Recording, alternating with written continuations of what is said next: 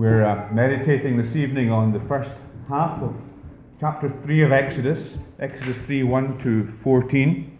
Moses and the burning bush.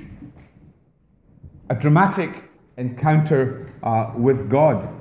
Uh, sometimes our, our lives can go on in a kind of humdrum fashion, you know, the mundane succeeding the mundane, and then there's an event which may be a matter of moments which alters the course of a life.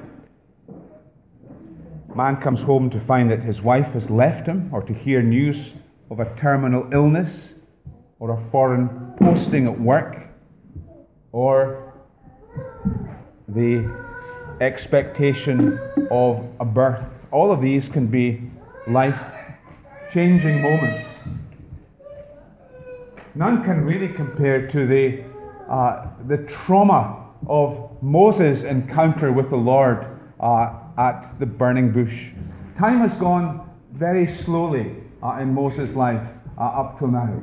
He left Egypt. Remember, he had to flee after slaying the Egyptian uh, slave driver. Uh, he's had 40 years of preparation in the wilderness of Midian. Exodus 2:23 uh, tells us that during the long period, the king of Egypt died. And the scholars think that the, the king referred to as Thutmose III, who enjoyed a long reign.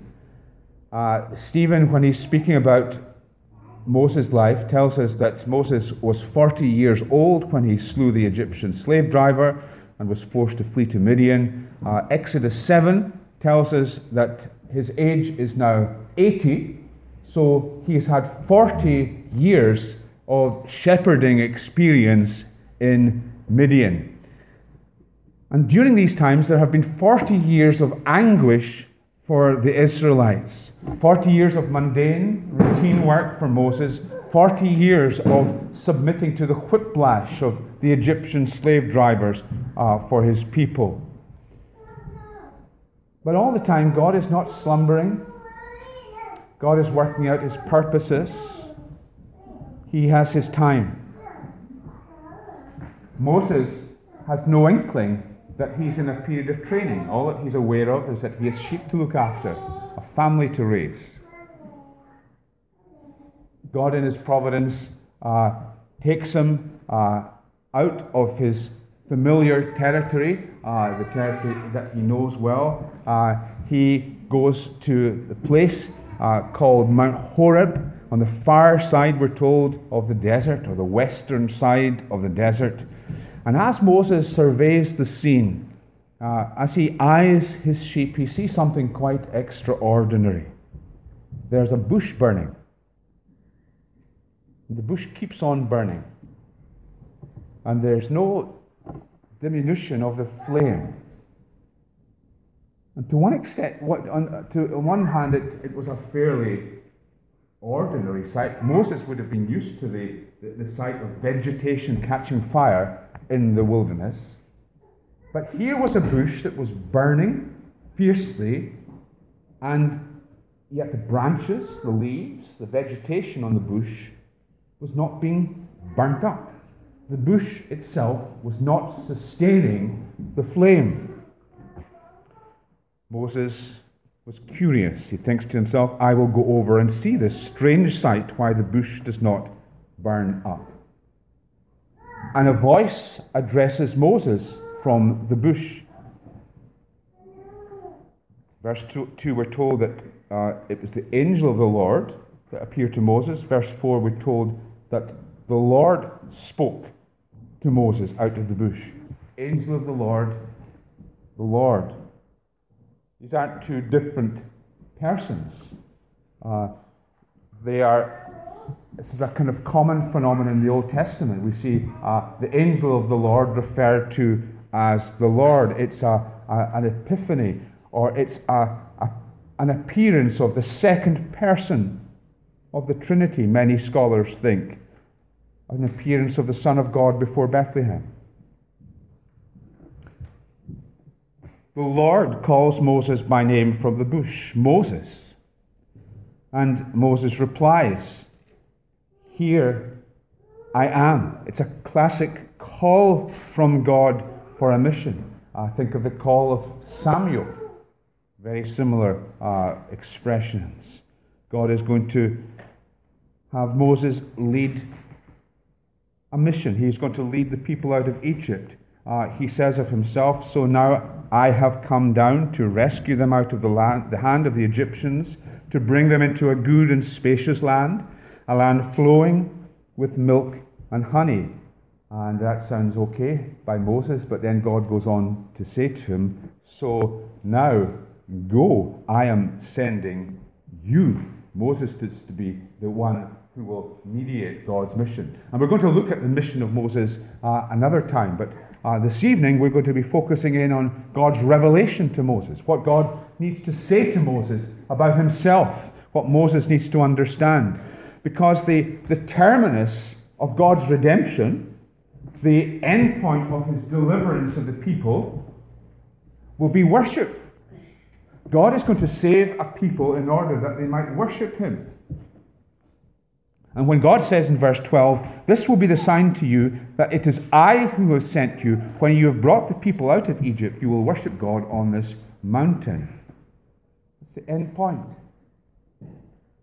So later on, when Moses says this to, to Pharaoh, Let my people go that they may worship me, this is not some kind of a trick. It's not a, a, a way of, of uh, it's not a ruse. It's, it's God's intention that uh, his people should be delivered in order to become a worshipping community.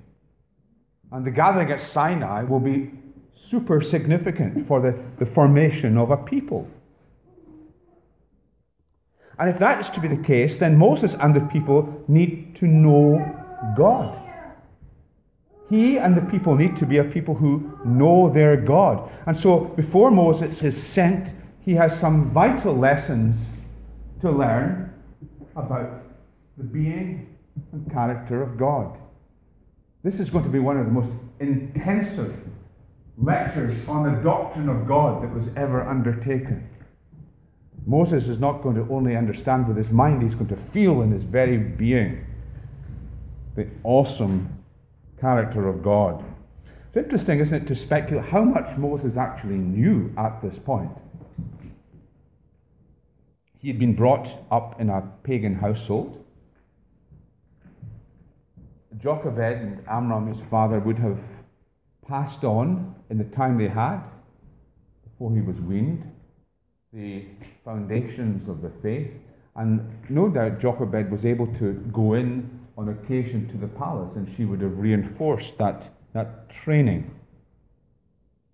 We don't know much about Jethro's background, but it's likely that he's a priest of the true God. And so uh, there would have been opportunities there to, to learn more. But certainly, uh, his learning process goes into top gear. It accelerates uh, rapidly in this encounter in the desert. And that day, Moses learned lessons about the holiness of God about the compassionate nearness of God and about the, the, the covenant sovereignty of God. God's holiness, his nearness, and his sovereignty. First, then, the holiness of God, the lessons that, lear- that were learned from the bush. This this picture of a bush on fire without being consumed has enthralled Christians. Uh, Calvin saw it as a picture of the, the true church coming through the flames of persecution without being destroyed. And in 1691, uh, the Church of Scotland, uh, which had come through a period of, of persecution, there had been the, the Covenanting times, and uh, when the the, the church in, enjoyed uh, state recognition in 1691. This, uh, this was the symbol that the church used following Calvin. But uh, it is more a picture of the character of God than the nature of the church. It's a picture of the glory of God, the shining forth of the excellencies of God. The perfections of God, his purity, wisdom, justice, goodness, and truth. God's majesty is often portrayed in the scriptures as bright light, or in this case, as a flame. It displays God's power. Who but God has the power to, to create this phenomenon, a bush that burns without being consumed? Uh, the, the very phenomenon of, of, burning without needing anything to fuel it uh, was a picture of God's self sufficiency. God does not require uh, anything outside of himself. God never runs out of fuel. His glory never dims. His power never fades away. He doesn't need anyone to create him. He simply is the all sufficient eternal God. And God Himself will speak into that later on as He speaks of His name. But above all, uh, uh beyond it being an expression of His glory and His self sufficiency, it's a picture of God's holiness. When God says, Take off your sandals, for the place where you are standing is holy ground, it's not that the ground in itself is holy. You know, the, there's, there's an idea that buildings are holy and places are holy and so on. That's not a biblical idea. God is holy. And God comes and He makes things holy by His presence. And He calls things to be set apart and therefore holy unto Him. When the Bible says that God is holy, it means that He is totally separate from us. He's wholly other, completely other. Holiness is not just God's righteousness, although His righteousness is part of His holiness, it is His otherness. It's the distinction between the Creator and the things He has created. God is set apart from all else. And Moses sees this strange sight and he is drawn toward it. Notice that. He's drawn. His curiosity uh, is, is piqued and he thinks, I will go over and see this strange sight, why the bush does not burn up. There is an attraction to the sight. Indeed, God calls out to Moses, Moses, Moses. And no sooner does Moses move towards the bush, but God says, Stop, no further. Take the shoes from off your feet, for the ground on which you are standing is holy ground. Moses, I mean, put yourself in Moses' uh, I was going to say Moses' shoes. he must have been terrified. Don't go any further. Stay right where you are. When I was studying in, uh, in the States in Philadelphia, there was a time when um, my parents came over and we took a trip up to New England.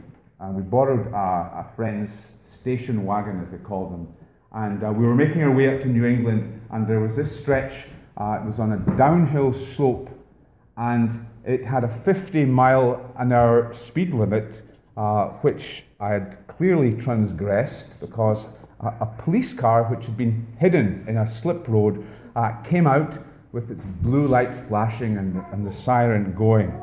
I pulled in and made to get out of the car and to go and speak to the police officer. But as soon as I opened the door slightly, to get out, the police officer's voice blared at me from uh, the loudspeaker Stay in your car, do not leave your car. And I'm sitting in the car, absolutely trembling, thinking, I'm going to jail. I haven't even sat my exams, I'm going to be deported. Uh, fortunately, it was quite obvious that we were not from these parts and uh, we were waved on, but we were, I was stopped in my tracks. When Moses heard that voice from the Lord, don't come any further, he would have been terrified. He would have been rooted to the spot, frozen in terror. And this is of the nature of holiness. Holiness uh, both attracts us and repels us at the same time. Holiness says, Come here. There is a beauty, there is an attraction in holiness that we long for. And holiness says, keep out. Don't come any further. We're drawn to God's holiness. And there will be this recurring theme in Exodus where Moses will be asking to see God's glory. And time and time again, he'll, he'll find out that he can only uh, see uh, reflections, as it were, of God's being. The psalmist longs to behold the beauty of God's holiness in his temple. One thing I ask from the Lord, this only do I seek, that I may dwell in the house of the Lord all the days of my life, to gaze on the beauty of the Lord, to seek him in his temple. There's the attraction of holiness. But the dilemma of holiness is that we were made to, to gaze on the beauty of the Lord. This was our, our destiny. This is the, the end for which we were created. Uh, like Adam, who shared fellowship with God in the Garden of Eden. But we have fallen into sin, and in our unholy condition, it's no longer safe for us to come into the presence of a holy God. In fact, the holiness of God makes us feel really uncomfortable. It shakes us up. Let me give you three examples of, of how that works. Uh, think, first of all, of Isaiah, the prophet, in the temple. Uh, it's a very similar situation, actually, because Isaiah is going to be called uh, in the temple. And before he's called, he first needs to know his God. Before we can serve, we must know we must first know God. And Isaiah's vision is of the holiness of God. And it affects every part of his being. He sees, he feels, uh, he smells the, the, the, the incense filling the temple. Every one of his senses is impacted. And his re- response, his reaction, he feels, as it were, unzipped. Woe is me, for I am undone, for I am a man of unclean lips, and I live amongst a people of unclean lips.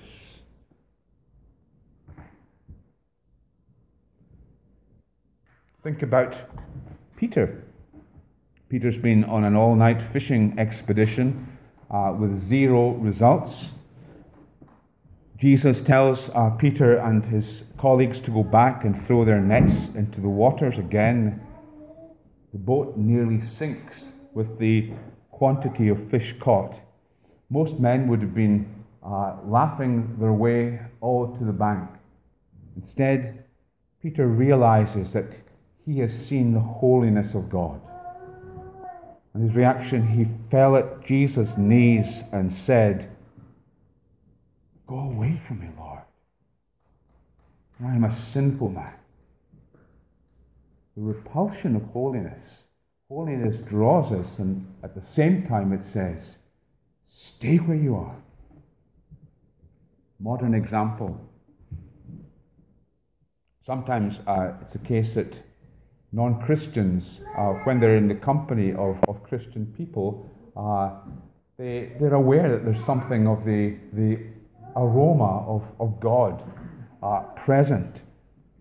A few years back, one of the leading pro golfers in America was invited to play in a foursome uh, with uh, Jack Nicklaus, Billy Graham, the late Billy Graham, uh, and Gerald Ford, who was then the, the president of the USA. And this uh, golfer, you know, he had reached the heights. Uh, he had played with Nicklaus before. The people he was a little bit uh, in awe of playing with were the president and Billy Graham. After the round was finished, uh, one of the other pros came up to the golfer and asked, uh, Hey, what was it like playing with the president and Billy Graham? And the pro golfer unleashed a torrent of cursing and, in a disgusted manner, said, I don't need Billy Graham stuffing religion down my throat. And he stormed off and went over to the practice tee and he just uh, got rid of all his, his, his passion and his, his anger at hammering at golf balls. His friend watched from a distance until he observed him cooling down somewhat, and then he went over to speak to him. I said, Was Billy a little rough on you out there? And the man heaved an embarrassed sigh and said, You know, not really. He didn't even mention religion. Wasn't that amazing? Billy, Billy Graham didn't have to even mention religion to make this man feel intensely uncomfortable because here was a man who was so associated with the things of God that this other uh, professional golfer who was clearly in flight from God found himself profoundly uncomfortable in the presence of one uh, who walked with God. And that's holiness. It exerts a fascination, but it also repels. Come here, stay there, it says. First lesson that Moses had to learn was the holiness of God. Secondly, Moses learns about the compassionate nearness of God. Uh, God is holy, uh, and in that sense, He is apart from us. Holiness is otherness, separatedness.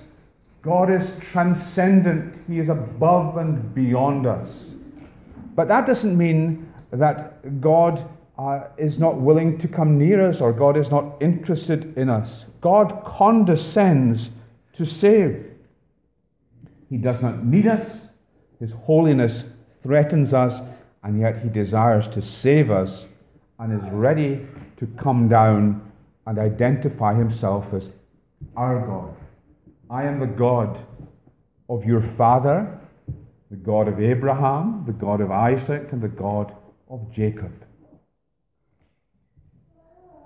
God is a God who is unashamed to identify himself with these poor, feeble sinners, which is what all of Moses' forebears were. And furthermore, he's a God who has compassion on these sinners and sees them in their agonies and wants to come and to lift their burden. And speaking about the plight of the Hebrews, God's attitude is summarized in, in the verbs of verses 7 and 8. I have seen, I have heard, I am concerned, I have come down. The movement of God's compassion. What an amazing God! He is of purer eyes than to behold iniquity, and yet he's moved with compassion. And he spans the great divide between glory and the squalor of earth to save a rabble that was this people, the Hebrews. You know, when God's people, when, when we suffer as Christians, sometimes we have this mistaken idea that our, our problem, our issue is so unique. You know, we're always suffering in a way that is, is unique. Nobody has any inkling into what I'm going through at the present time. And therefore, God doesn't understand me It's so wrong. God sees, He hears, He knows. Even then, we might be tempted to think, well, God knows what I'm going through because He is omniscient, but He's not really concerned. He's up there and I'm down here. But again, this gives a lie to that. God is concerned. God is entering into their anguish. I am concerned about their suffering. It couldn't be clearer.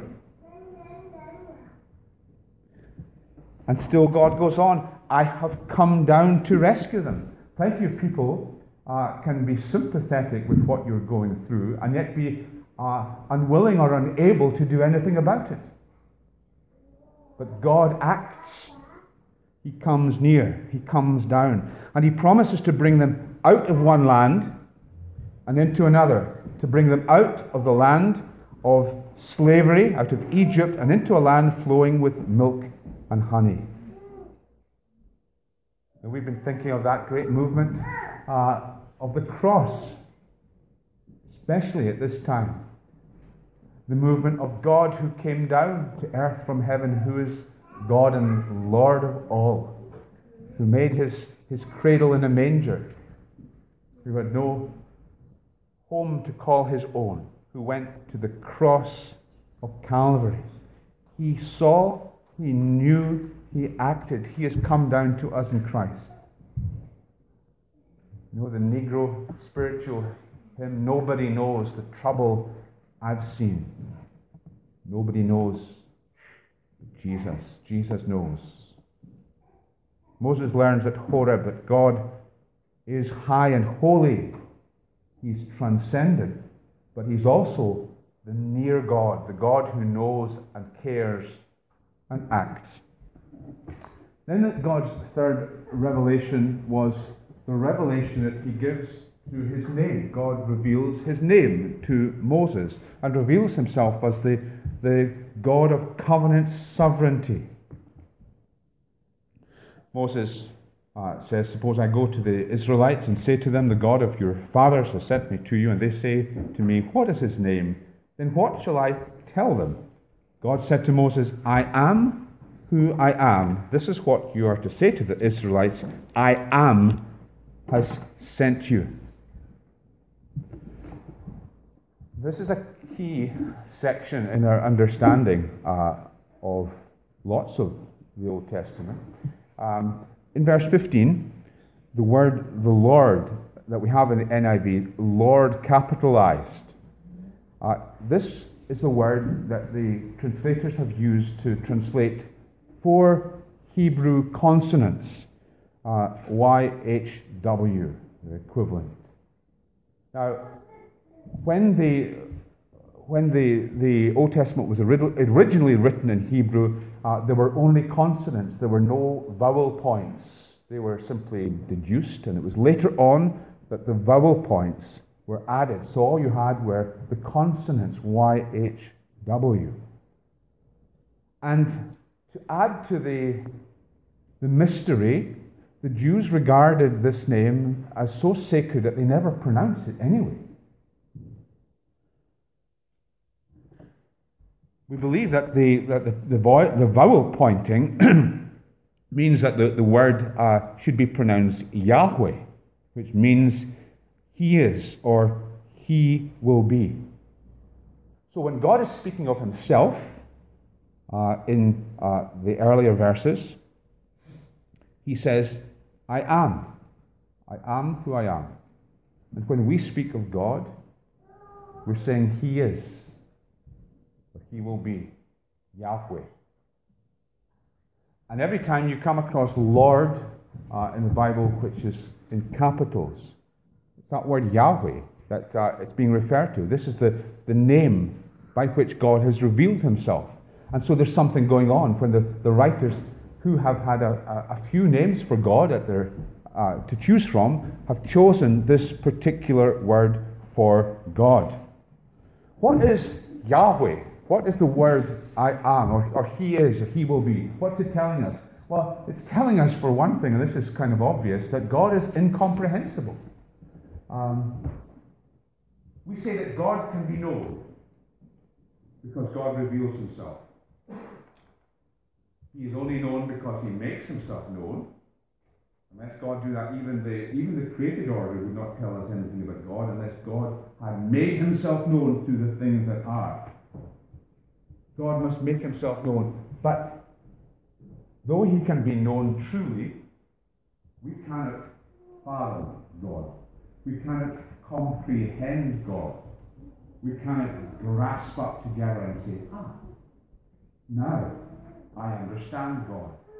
God is above and beyond us. And it's always, it's a salutary lesson for us always to be reminded of that. The very name reminds us of the mysteriousness of God, the incomprehensibility of God. He is altogether other. He can't be fitted into our categories. And then there is the, the, the, the indication again, which is reflected in the Bush, that he simply is. He doesn't come into being, but he simply is. Doesn't rely on anything to bring him into to being. You know the the uh, the question that sometimes asked by the atheist or either by the, the atheist or the little child, who made God? And it's it sounds like a clever question, you know, it's the uh, the uh, the decisive question. And the question, of course, is quite irrelevant because God is. God is by definition. He has not come into being but He always has been there. All of us owe our existence to what's gone before us or what's happening to us now. You know, if we were asked about ourselves, well, you know, I am uh, the way I am because, well, I, I was born into this family with this kind of genetic background. Or I had these influences on me when I was growing up. And that's made me the way I am. But these categories don't apply to God. God simply is. He is the one true God. And we see that uh, it's, it's a word from God which is, if you like, an exposition of the burning bush. It's unpacking what Moses has already seen. That appearance, which has so traumatized God, is now being unpacked by God Himself in the giving of His name. I am that I am. I have no beginning, I will have no end. I require no one to give me life. Nothing sustains me. I simply am. I have existence in myself. He's Yahweh, the God who is. And if it's interpreted by what Moses has already seen in the burning bush, it's also understood in terms of what God is about to do. He's about to redeem his people. God gives his name in the context of him telling Moses that he is about to redeem a people, he is about to enter a covenant to redeem Israel. And so the, the name is God's covenant name. Whenever we see Lord in capitals representing Yahweh, we are reminded of the fact that God is a God who sovereignly makes promises to deliver his people. He is the covenant God. This is our God. And this God has come in Jesus. The I am takes flesh. There are several occasions when Jesus identifies himself using the divine name, a number of times. In one of uh, Jesus' disputes with the Pharisees, Jesus says, Before Abraham was, I am. And then we have it when he is on the verge of going to the cross. Jesus is in Gethsemane and the soldiers and officials of the chief priests and the Pharisees come for him, and Jesus goes out and he asks them, Who is it you want? Jesus of Nazareth, they replied. I am he. Jesus responds.